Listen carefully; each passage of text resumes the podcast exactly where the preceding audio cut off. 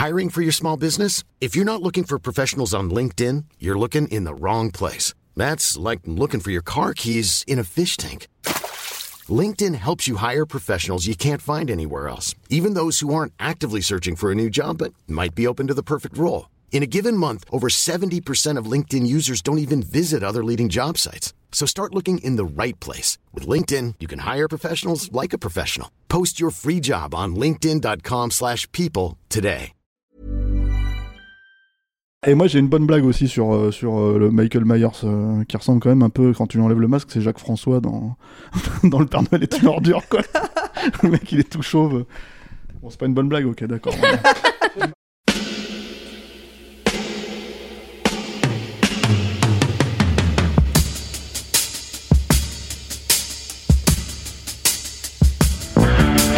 Votre copain Jack Burton, il regarde l'orage bien droit dans les yeux et il lui dit T'es si tocard que tu passerais pour un chef-d'œuvre de l'art moderne.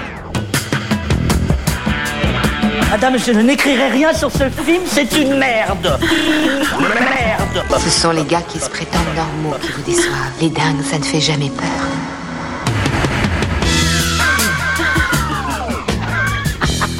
Elle nous connaît dans les coins la frangine. Salut, c'est Clémence, bienvenue dans Sale Temps pour un film, le podcast qui fait la pluie et le beau temps sur le cinéma. Tous les mercredis, on se retrouve pour vous parler de la sortie de la semaine. Derrière les micros, une bande de chroniqueurs chatoyants, prêts à vous servir les meilleures punchlines et leurs analyses les plus fines. J'ai le plaisir de retrouver Marie. Salut. Julien. Bonjour Clémence. Et Stéphane. Salut Clémence. À la technique, celui qui nous observe, tapis dans l'ombre, à chaque enregistrement, sur le qui-vive, il n'hésitera pas à tailler en pièces le moindre bafouillage. Bonjour Alain. Et on dit merci à Latex pour l'habillage sonore.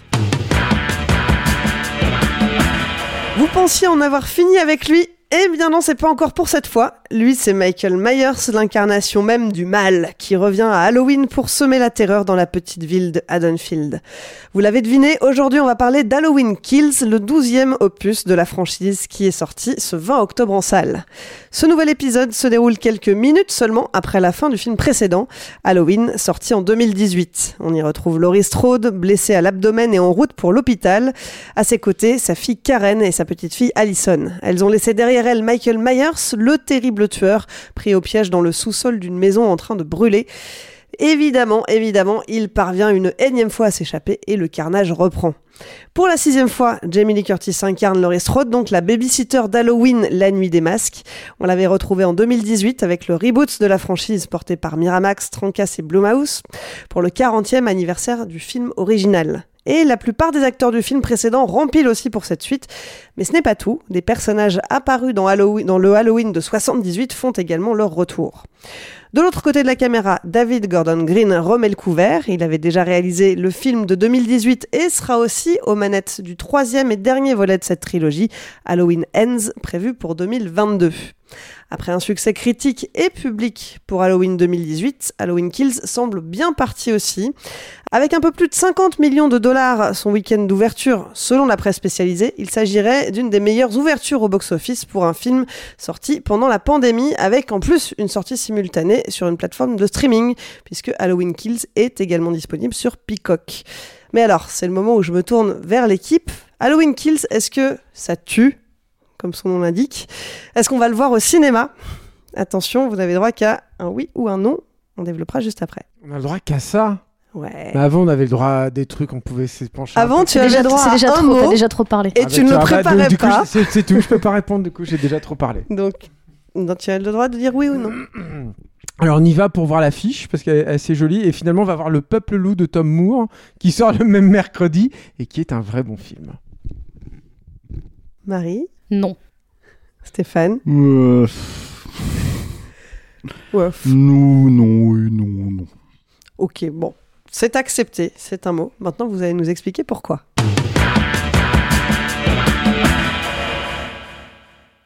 Ah, Ah, qui veut commencer? C'est toujours le blanc, il y a personne qui veut se lancer. C'est comme. euh, On attend, moi je suis très sage, on m'a dit que j'étais pas assez. Donc j'attends, j'a- j'attends tes directives. Non, je, vois Marie, main, Marie qui lève la main, Ah, Marie qui est très Marie. motivée. Marie, Ouais, dis-nous tout. Qu'est-ce que tu en as Non, pensé moi je veux bien commencer. En fait, c'est un film. Moi j'avais un peu déjà des problèmes euh, avec le film précédent, qui euh, j'avais l'impression qu'il savait pas trop ce qu'il voulait raconter, qu'il s'éparpillait, qu'il se perdait un peu avant de devenir intéressant dans son tout dernier acte dans la maison. Qui était un huis clos dans la maison de, de Laurie Strode, avec trois générations de femmes dont la vie avait été ruinée directement ou indirectement par Michael Myers. Et donc, euh, c'était vraiment le seul moment qui devenait intéressant. Et pour moi, le film s'arrêtait au moment où il devait commencer pour moi. Et du coup, j'avais un peu d'espoir pour celui-là en me disant, bah, du coup, comme ça reprend littéralement au moment où l'autre finit, bah, il va enfin se passer des choses intéressantes et tout. Et donc, non. Désolée. Spoiler. Voilà, donc pour, donc pour moi, c'est d'où mon nom euh, juste avant. En fait, euh, j'ai, euh, il y avait, c'est comme le premier. J'ai l'impression qu'il sait pas exactement ce qu'il veut raconter. Il lance des trucs. Il y avait ce- cette idée de d'une ville sous une espèce de d'hystérie collective qui veut se venger d'une d'une menace d'il y a 40 ans qui aurait pu être intéressant. Ils ont essayé de faire un film un peu social, révélateur de, je sais pas, la, la, euh, une Amérique profonde dans l'ère Trump, machin. Mais en fait, ça ressemble plus à The Purge qu'à autre chose. Pour moi, c'est pas très intéressant, c'est pas très très bien traité. Euh, surtout, les personnages vont de décision stupide en décision stupide et ça sort vraiment beaucoup du film, même si voilà. C'est quand même souvent un truc qu'on a dans, dans le cinéma d'horreur et dans le slasher, mais il y a un moment où on te dit que Michael Myers c'est la menace ultime, que le mec ne meurt jamais, et les mecs trouvent le moyen d'avoir un coffre rempli de guns et de partir avec une batte de baseball à la main, de ne pas achever Michael Myers. Il y a un moment tu dis bah en fait vous l'avez cherché donc vous méritez ce qui vous arrive. Et euh, il y a aussi le problème bah, euh, du fait que bah, Laurie Strode, comme tu disais, part à l'hôpital. Et en fait, on la voit pas de tout le film parce qu'elle est à l'hôpital.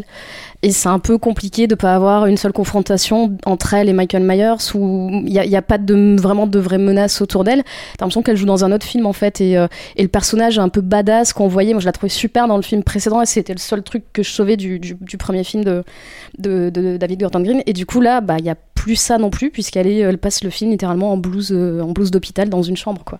Se met, une- elle se met un coup de piqueur dans le cul quand même.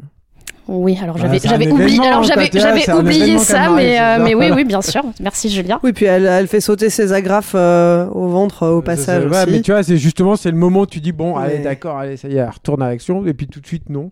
Puis elle revient, elle retourne au lit, quoi. Bah, c'est vrai que c'est un vrai gros problème, quoi, parce que moi je suis d'accord avec Marie. Je trouve qu'il y a, en fait, sur ces deux films, euh, parce que moi je les rapproche quand même. Celui-là est bien pire que le précédent, quand même.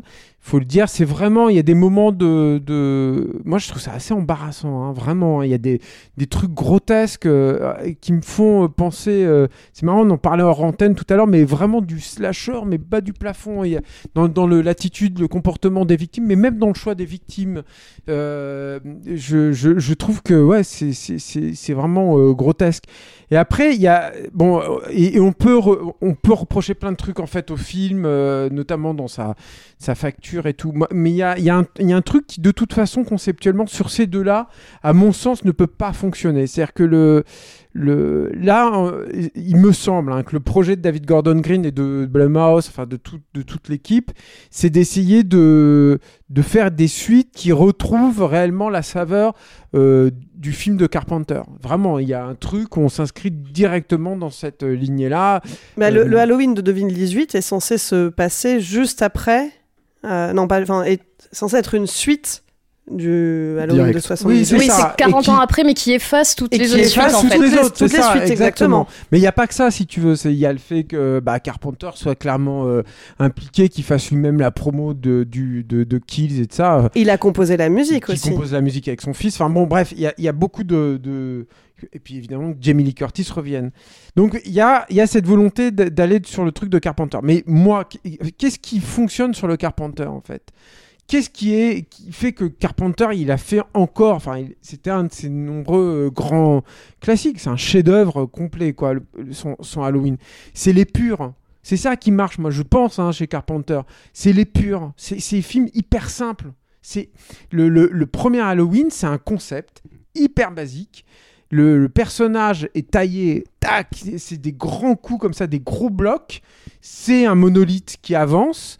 Il a, il a il n'y a pas de, de, psychologie chez ce personnage, il n'y a pas de, de, comportement euh, atypique, un tout petit peu, parce que ça aussi c'était le grand art de Carpenter que quasiment personne d'autre que lui ne sait euh, manipuler, cet art de, de faire mettre une touche d'étrangeté tout à coup au milieu du film qui fait que tu bascules complètement dans une terreur euh, irrationnelle.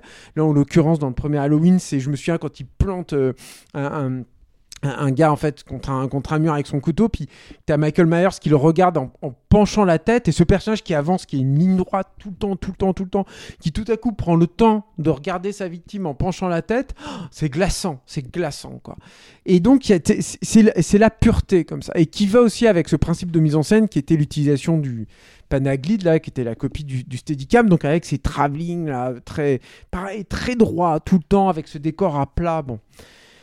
Et là, le fait de vouloir faire une suite directe en renouant avec les personnages, en les reprenant bien après tout, contraint euh, Da- David Gordon Green et puis toute l'équipe à, faire que des circonvolutions dans tous les sens. C'est ça en fait ces, deux films-là, c'est que ils cherchent tout le temps et puis ils t'expliquent et puis des machins et tout. Et du coup, c'est pas simple du tout, hein, ces deux films-là. hein. Ils sont compliqués pour rien et ça marche pas du tout parce que c'est pas impactant en fait. Je sais pas si je suis. C'est surexplicatif en fait. Moi j'aime pas ce côté ça. un peu révisionniste de, des films qui, bon déjà qui veulent effacer toute une suite de la saga, enfin toute une, une énorme partie de la saga euh, qui avait- avec des suites qui étaient pas forcément bonnes, hein, mais, mais qui prétendent faire mieux, effacer tout ça et faire mieux alors que clairement ils font pas mieux. Et ce que j'aime vraiment pas, c'est ces côtés flashback qui reviennent et qui refont, Alors retournent. ça, c'est un gros problème. Moi, de- moi ça, en fait, à chaque fois, il, il- donc il y a des, des gros moments de flashback très très longs. Parfois, on revoit même les mêmes plusieurs fois. Donc c'est d'une lourdeur euh, quand même euh, sans nom. Euh, donc ils reviennent dans les événements de 78 en retournant des scènes qui pour accrocher les wagons. En fait, euh, pour montrer la, d'après la perspective d'autres personnages Voilà, qu'on n'avait pas vu à l'époque. le personnage- Essayer d'étoffer le 1, c'est complètement Ouais, débile. c'est Ils ça. essaient de complexifier le 1 pour retrouver des points d'accroche pour se justifier, parce que légitimer. c'est ça parce qu'en en fait ils savent pas quoi raconter dans ce film là et du coup ils ont Et- inventé ce personnage du du flic qui était dans le précédent qui avait pas réussi à tuer Michael Myers pendant cette nuit de 78 du coup ils font des flashbacks euh, quand ils sont rentrés dans la maison et que le mec a pas réussi à, tuer, à, la ti- à tirer dessus mais par contre il a tiré sur son collègue du coup le si trauma machin le vrai trauma Et en de fait- pas avoir tué le personnage. Enfin, et, en fait c'est super ça. lourd pour rien et t'as vraiment ces, ces flashbacks qui reviennent mais vraiment Mais avec, très- avec un très bel imitateur de, de Donald Plaisance, qui, est- qui est ridicule Ouais. aussi, là, qui apparaît. Mais c'est pas ça le problème. Le vrai, Louis, le- bah, le cette vrai scène, problème pour moi, euh, c'est que tout à coup, David Gordon Green, pour le coup, il se confronte directement à Carpenter Ah, dans mais, ces euh, scènes-là. Et, Da- et David Gordon Green, avec pas l'affection que Carpenter. j'ai pour certains, la petite affection que j'ai pour certains de ses films, c'est pas vraiment John Carpenter. Il y a qu'un John Carpenter, c'est John Carpenter. Il y a un Mais- seul mec qui cadre comme John Carpenter, c'est John Carpenter. Parce Et que voilà. c'est ce que tu disais en fait le truc aussi avec la mise en scène du film de- du, du Carpenter du film original en fait c'est que c'est la mise en scène qui définit le monstre littéralement c'est-à-dire qu'il apparaît disparaît en fait suivant ce que Carpenter décide en fait d'ut- d'ut- d'utiliser et du coup c'est c'est une présence qui est surnaturelle alors que c'est un être humain normalement en fait et c'est le cinéma qui le rend surnaturel. C'est le cinéma qui le rend en fait plus, qui l'in- qui l'incarne comme le mal absolu. Parce que c'est ce que c'est en fait Michael Myers, c'est le mal absolu. Et en fait, ce, que le film raconte, si tu prends techniquement exactement ce qui se passe quand quelqu'un se retourne, qu'il est plus dans le champ, etc., etc., c'est pas possible. Ça, ça marche pas comme ça en fait. Tu peux pas raconter ça comme ça. Ce n'est que par le prisme en fait de, de, de, de la mise en scène que tu racontes ça. Ce film-là, ces films-là, euh, avec quelques belles images, quelques trucs, etc., etc., ne fait pas, ne fait jamais ça. C'est-à-dire, c'est jamais pris en compte. Donc là, effectivement, à partir du moment où ils, essayent de se confronter à Carpenter à proprement parler, ça marche pas. Mais l'autre problématique, c'est que euh, moi, ma formule sur le premier, c'était ça, et c'est la, continuité, donc euh, c'est la, même chose, c'est que euh, le, le Carpenter, il était écrit juste ce qu'il faut, et surtout, il était supérieur en mi- mise en scène, et là, en fait, c'est beaucoup trop écrit et pas assez mis en scène, en fait. C'est vraiment la problématique de, de, de cette trilogie, on va dire, puisqu'on n'a pas encore vu le prochain, évidemment, puisqu'il n'est pas fait, mais ça sera probablement la même chose, puisque c'est exactement ce qu'ils ont fait avec le 2, entre le 1 et le 2, quoi. Là, le truc, c'est que du coup, moi, quand je regardais ce film-là, je me posais la question de euh, qu'est-ce qui fonctionne, en fait, dans ce film? Les scènes qui peuvent fonctionner. C'est le masque, c'est le couteau, c'est la musique. En gros, t'as ces trois trucs-là, ok, mais c'était déjà là.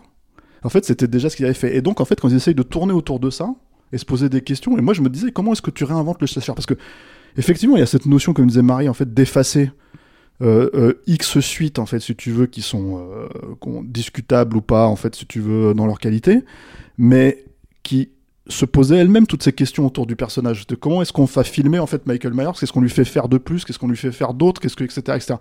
Qu'il se pose exactement ces questions-là là aussi. C'est-à-dire alors là leur premier, truc en fait qui est assez rigolo, c'est le générique d'ouverture. Alors on refait le générique de d'Halloween par fétichisme, comme on l'avait fait sur le précédent. Et là, en fait, le précédent, c'était euh, c'était le- la citrouille qui se recomposait, une manière de dire attention, il n'y a pas eu d'Halloween pendant 40 ans et maintenant nous on le fait, donc euh, voilà. Donc ça se posait comme note d'intention euh, où ils se sont, à mon sens, euh, complètement chiés. Mais là, sans celui-là, c'est- t'as l'impression que c'est l'étrange Noël de Monsieur Jack. C'est-à-dire, tu vois des citrouilles qui se mettent à chanter. Si t'écoutes la musique à part, elle est cool la musique. Mais si, tu regardes la scène, en fait, c'est littéralement le générique de, de, de l'étrange Noël de Monsieur Jack. Et là, enfin, je veux dire, enfin, non, mais façon de parler dans l'idée, quoi, si tu veux. Et, c'est rigolo parce que d'un seul coup, tu vois des citrouilles qui apparaissent derrière des citrouilles, qui apparaissent derrière des citrouilles pour, faire le cœur, en fait, tu vois, du morceau de musique. Et c'est. euh, Enfin, rien que ça, du jeu, ça peut pas fonctionner, quoi. Ensuite, les quelques autres idées où tu te dis, tiens, euh, euh, comment est-ce qu'on va utiliser Michael Myers, qu'est-ce qu'on va en faire, etc., etc. Moi, je me disais à chaque moment où il apparaissait dans le champ et qu'en fait, il était confronté à un personnage, je me demandais vraiment, je me disais, tiens, qu'est-ce que, qu'est-ce que ce personnage va faire? T'as une nana à un moment donné qui prend, c'est une des survivantes de, de- dans leur flashback, en fait, qu'ils ont, qu'ils ont, d'une des gamines du premier qui revient, en fait, qui met, qui met, qui met en fait cinq briques dans un, dans un, dans un chiffon là, et en Dans fait, un elle- sac. dans un sac et elle va pour lui, lui- lui- lui- Moi, je me dis, tu fais une scène entière avec ça. Vraiment. Carpenter, il aurait fait une scène entière avec ça. Et en fait, c'est non. Elle lui met un coup dans le truc. Le mec, il, il, il moufte pas. Et puis il court derrière. Et tu te dis, putain, mais vous faites rien avec ça. Pareil avec la meute, c'est-à-dire que t'as tout ce truc, en fait, avec euh, tous les. Pour moi, ça, c'est plutôt une bonne idée en soi. Euh, tous les habitants d'Adonfield qui disent, Ah, maintenant, il y en a marre. Michael Myers, il meurt ce soir, quoi. Et en gros, les mecs se, se, rallient tous ensemble pour le, pour le défoncer. Et la scène, en fait, c'est fait chou blanc. Moi, je, je sais pas, mais à un moment donné, quand tu regardes cette scène à la fin, tu te dis, mais mais mais euh, il n'y a pas de, de comment dire. euh, déjà, elle est, elle est pour le coup, elle est vraiment mal filmée. Tu parles de la scène finale où... Bah, la scène de meute à la, à la Frankenstein, on va mais dire. parce si qu'il y a, il y a- enfin, il y a cette scène-là, tout, le oui. monde se rassemble d'abord à l'hôpital. Et le problème de cette scène à l'hôpital, c'est que oui, il s'attaque à un faux Michael Myers. Il pense que c'est Michael Myers. D'un seul coup, Michael Myers qui fait 2m20. Alors qu'en Si fait, c'est le en fait, pingouin un de petit- Batman. C'est un, c'est un petit gars, tra- un petit gars trapu dans, le, dans leur esprit. Tu te dis, mais comment vous avez réfléchi à votre. Ils l'ont pas forcément vu. Moi, c'est ce qui me. C'est un mouvement- Ouais, ridicule, c'est ridicule parce qu'en fait, il n'y a pas de prise en compte du spectateur qui, Je lui, le voit. Le, le- Je sais pas, moi ce qui me gêne vraiment, c'est que je, c'est ce que disait Marie tout à l'heure, c'est que euh, t'as, pour le coup, t'as vraiment l'impression d'être atterri dans un autre film, quoi. Autant, autant je suis d'accord avec les tout quand ils, ils, ils se, ils, ils se mettent en groupe et c'est- en plus pour le coup c'est un truc que j'ai pas vu dans les slashers oui. où ils se mettent en groupe et ils vont pour le tuer Michael Myers. Mais comme tu l'as dit aussi, il y a, il y a pas de, hum, il construit rien, il sait rien construire David Gordon Green, c'est quand même incroyable. Mais c'est surtout qu'en fait. Il- euh, C'est-à-dire qu'un un coup ils battent Michael Myers et puis après c'est Michael Myers qui les bat. voilà. De leur dire, mais il- il- tu- tu- ça fait une heure que tu m'enquiquines là, essayer de planter des, certains des personnages et tout. Fais-les se réaliser dans cette scène-là. Qu'est-ce qui se passe dans leur destin, eux, quand ils se confrontent à ce, à ce, à ce qui a hanté leur cauchemar pendant des Ouais, années? parce qu'en Il fait, se passe un truc dans Ils, ces ex- ils personnages-là. existent pas ces personnages non, en fait. final, tu, non, tu vois. tu, tu les tu les suis pas, tu t'en ouais, fous en fait de tu vois tu tu suis pas comme tu suivais une Laurie Strode où euh, t'as aucun attachement à, à ces personnages. Ils, ont été amenés de manière artificielle de toute façon, donc à partir de là. Mais, mais je pense en fait que déjà, tu avais raison de citer cette, ça, ça. T'avais, t'avais raison de citer cette scène en soi parce que cette scène annule justement déjà la scène finale. C'est-à-dire qu'en fait, le simple fait que tu vois comment les, comment les personnes peuvent se comporter en, en meute et ne pas en fait avoir des conséquences sur le fait que, et là je spoil, il tue un innocent. Tu Alors vois là, on- enfin, en tout cas, un fou, euh, un fou, ils, voilà. ils vont pousser en fait la, la- pour resituer donc la, la foule s'amasse dans l'hôpital. Spoiler, spoiler, spoiler, spoiler. Spoiler. la sirène et euh, et et et il y a vraiment une une une scène Un de effet foule de masse, quoi, ouais. un effet de masse tout le monde se précipite pour tuer euh, donc euh, pour on sent qu'ils y vont s'ils mettent la main sur celui qu'ils pensent être euh, Michael Myers ils vont le réduire en charpie et euh, le, le pauvre mec acculé finit par euh, sauter Oh, pauvre du- mec, attends, il a dû faire des saloperies quand même hein, pour être là où il est. alors Mais ça, on le sait pas. on ne sait pas, on ne sait pas, mais il finit en tout cas Oh, par, euh, gore, sauter, par sauter la Ça, fenêtre cool, du, euh, je sais pas combien étage de l'hôpital. Euh, alors, d'après mes sources, il Ah. faudra que je recoupe, mais d'après les sources, euh, le suicide de ce personnage, c'était quelque chose qui était voulu par Carpenter à la base. Ouais, mais Carpenter, en fait, euh, moi je sais très bien ce qui s'est passé sur un truc comme ça. C'est que les mecs, ils lui ont filé le scénario, il était en train de, de, de jouer à Il a Assassin's posé sa manette. Tu vois, il a regardé, il a fait oui, qu'est-ce qu'il y a Oui, bien sûr, d'accord. Attends, c'est quoi Il est où mon chèque? Il est là, d'accord, ok. Parce que en fait, le truc, si tu veux, c'est que Carpenter, il, est, il, il a plus rien à prouver. Hein. C'est-à-dire que le mec, il l'a fait son film il y a 40 ans. Et en gros, a rien à foutre. Quoi, voilà, et puis, non, mais ça fait partie du personnage. C'est qu'à un moment donné, en fait, le mec, il il l'a toujours dit. J'ai bossé comme un mulet pendant 25 ans de ma vie, euh, minimum, en fait, à créer je sais pas combien de trucs, etc. etc. Voilà où j'en suis. Euh, moi, je m'arrête là. Voilà. Et si on me propose un projet un peu cool, et moi j'ai pas envie qu'il refasse du cinéma Carpenter parce que à mon avis il, il voudra plus en fait euh, vraiment le faire. Mais là en fait ce qui est bien, c'est qu'il fait la zik et la zik elle est très bien. Et je pense qu'il vit sa meilleure vie maintenant, Mais tu voilà, c'est ça, lui il est très content et je pense qu'en fait il a validé parce que en gros de toute façon euh, il lui demande son son comment dire euh, il lui demande son avis par euh, par euh, espèce de déférence qui n'est pas dans le film au final parce que c'est ça le truc quoi.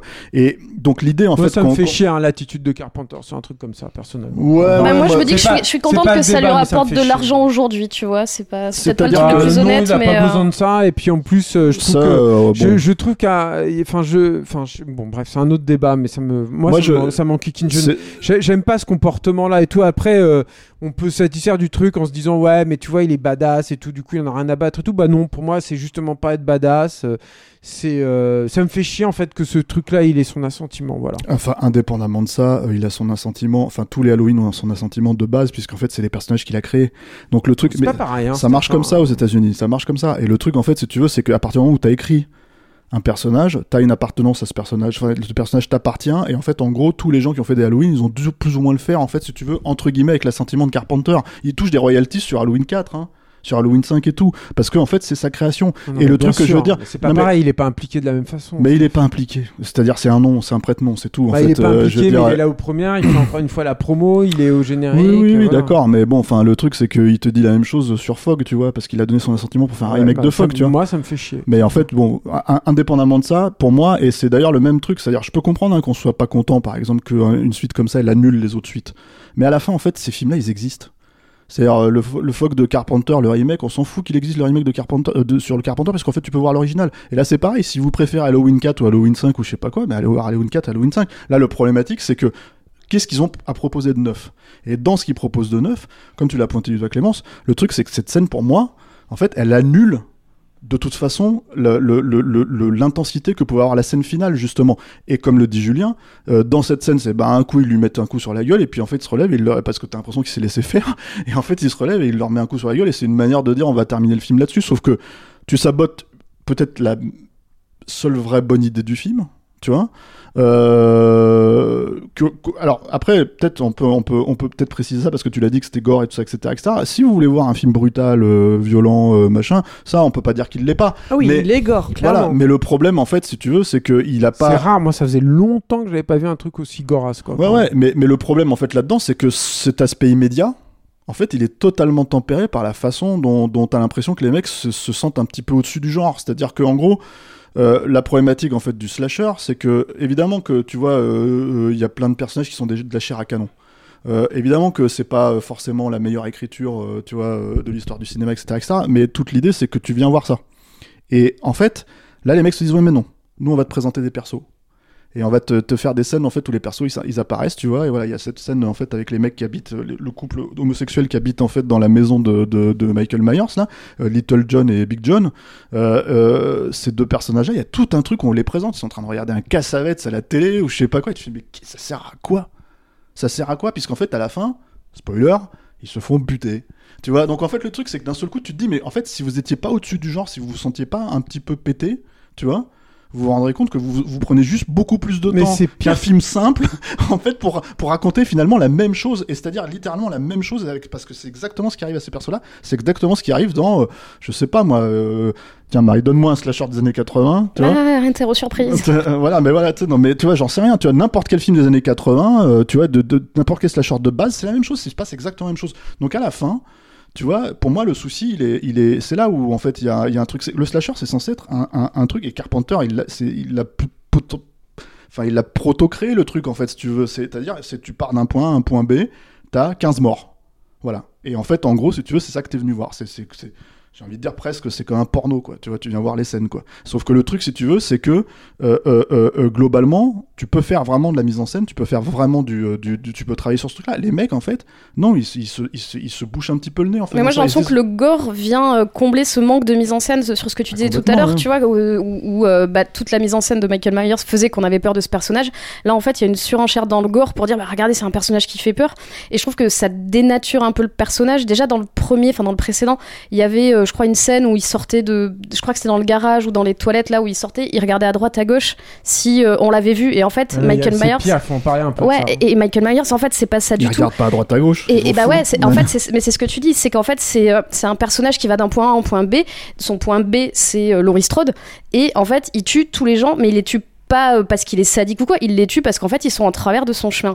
Et, et là, il y a des meurtres qui sont mis en scène par lui, où euh, par exemple, il va chez un couple et euh, il joue un peu au chat et la souris avec eux, il Ah oui, tue. En fait, il, scène, dépose la, la femme qui est en train d'agoniser et face à son mari qui lui est en train de tuer et qui poignarde une dizaine ou quinzaine ou je sais pas combien de fois. Et en fait, Mike- avec ce côté un peu sadique et tout, et Michael Myers, c'est pas ça quoi. C'est vraiment la force euh, brute qui, euh, qui va défoncer un personnage et qui s'en va quoi. par exemple. Ouais, c'est ça. En fait, c'est Mais ça, moi, c'est- ce que je me disais. J'ai l'impression qu'il est devenu un peu de il Jason aussi à un moment, hein, j'ai pas rêvé, où il a appris à conduire, ça, quoi. c'est aberrant. Enfin, je me dis, parce que tu Passer son permis en c'est prison. le, c'est le pinacle. Il conduit pas très dis, longtemps. hein. Il a pas compris. Conduit là. pas très bien. Il a pas compris.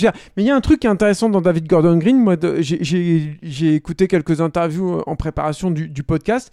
Il y a deux trucs qui me choquent chez, le perso- chez, chez, chez lui, en fait, dans ce qu'il euh, déclare. La première, c'est que ce qui lui fait peur, il- lui, il dit c'est les chats. Donc ça, ça m'a beaucoup choqué, parce que les chats, moi, j'adore. Et la deux- le deuxième truc, mais qui est plus intéressant pour le podcast, c'est que on, on lui pose la question est-ce que Michael Myers est, euh, est réel ou est-ce que c'est un être surnaturel?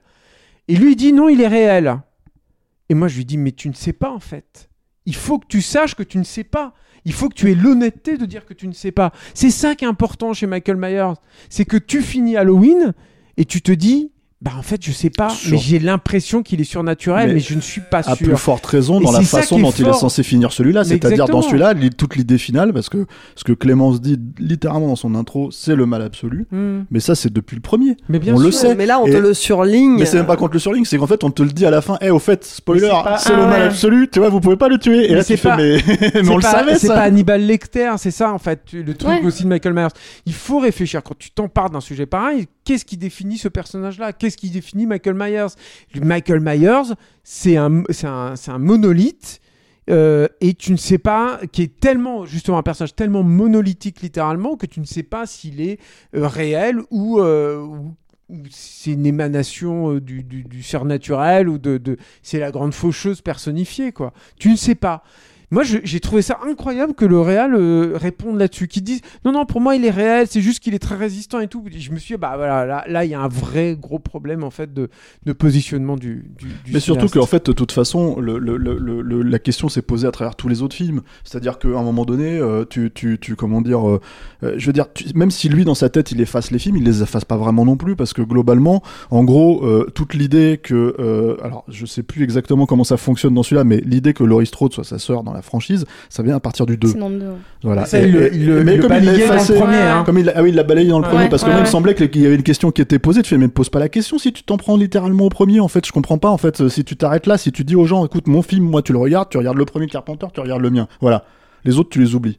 Tu vois, les Dwight Little, les machins, les trucs, tu les oublies. Tu vois, donc, euh, donc euh, les Tommy Lee Wallace, les machins trucs. Quoi. Donc le truc, si tu veux, c'est que, ok, tu vois. Donc pourquoi est-ce que tu reprends en fait un truc qui était dans Halloween 2 ou pourquoi est-ce que tu reprends un truc qui traitait ensuite dans Halloween H20 qui ensuite traité dans tu vois etc etc et, et, et tous ces films là en fait je veux dire Non, non, aussi il de façon plutôt habile par les journalistes, si mes souvenirs sont bons, dans le premier, en disant euh, Ah, et on a dit qu'elle avait ce lien-là, et elle dit non, Ouais. mais ça c'est une rumeur. Comme ça, mais parce qu'il y a quand même l'idée que elle elle dit il vient me chercher quoi tu vois et d'ailleurs dans celui-là ils disent finalement non non il vient pas te chercher Mais elle, en ça s'est hein, expliqué par son trauma en fait. Ouais, ouais, mais voilà. Et donc, alors oui, alors c'est le- le- la problématique en fait de faire ce pareil en fait en termes tu vois, parce que le problème c'est que c'est un film qui est très écrit, mais c'est un film, tu as l'impression qu'en fait c'est un premier jet. C'est-à-dire que en gros, il n'y a pas une seconde où tu te dis, mais si vous allez chercher Jamie Curtis et que vous faites un film qui se passe littéralement 5 minutes après le premier, quand elle s'est fait ouvrir le bide ou je sais pas quoi, qu'elle doit se faire opérer, bah, euh, même si vous promettez la grande confrontation dans le, dans le prochain, en fait, le film il délivre pas là.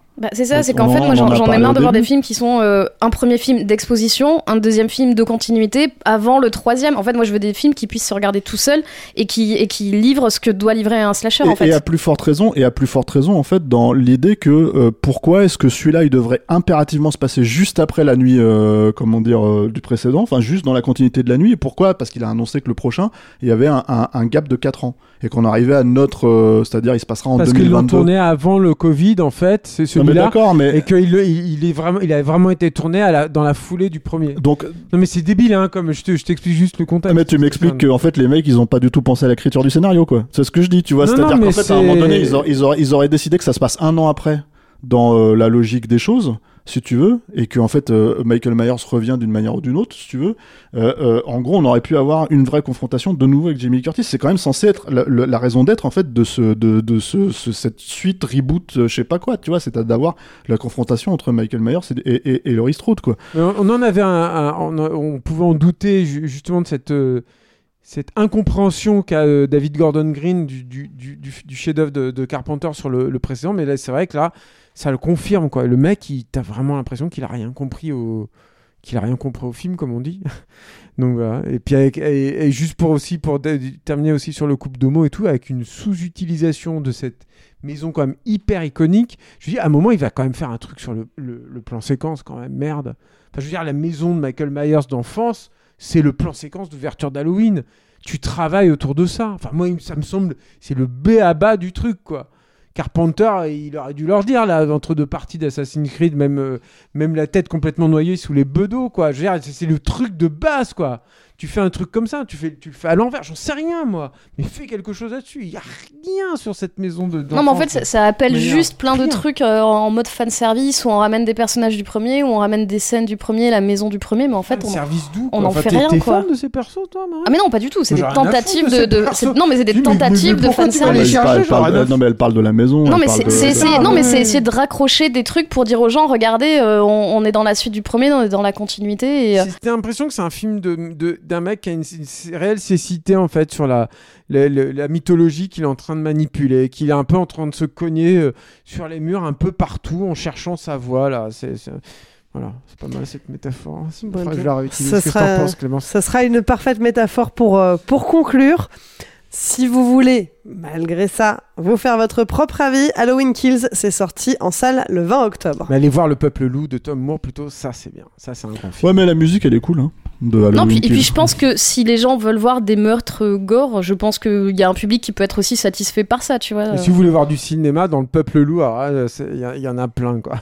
Et puis à propos de John Carpenter, si vous voulez voir un autre de ses films très bon aussi, et que vous habitez en Ile-de-France, la prochaine séance Capture Mag, ça sera Invasion Los Angeles, et ça se passera le 30 octobre au Club de l'Étoile. On ne se quitte pas sans passer par la case répondeur. Le répondeur, c'est le moment où vous pouvez nous donner votre avis sur le film du moment. Vous avez aimé, vous avez détesté, vous n'êtes pas d'accord avec l'équipe et vous avez des arguments, dites-le nous. Pour ça, c'est très simple, il suffit de retrouver Capture Mag sur Messenger, enregistrer un petit message vocal et on le diffusera dans la prochaine émission.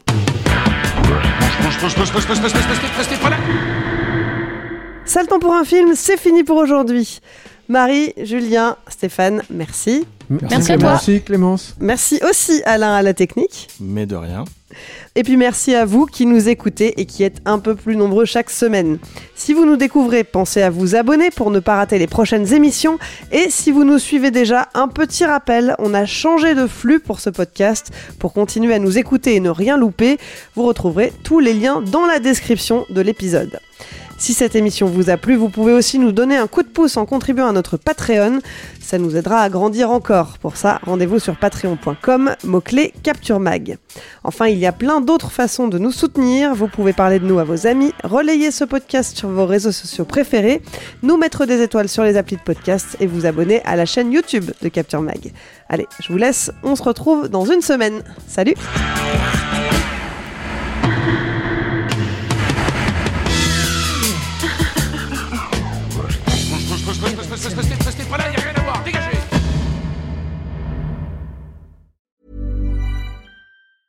Even on a budget, quality is non-negotiable. That's why Quince is the place to score high-end essentials at 50 to 80% less than similar brands. Get your hands on buttery soft cashmere sweaters from just 60 bucks, Italian leather jackets, and so much more. And the best part about Quince, they exclusively partner with factories committed to safe, ethical, and responsible manufacturing. Elevate your style without the elevated price tag with Quince. Go to quince.com slash upgrade for free shipping and 365-day returns.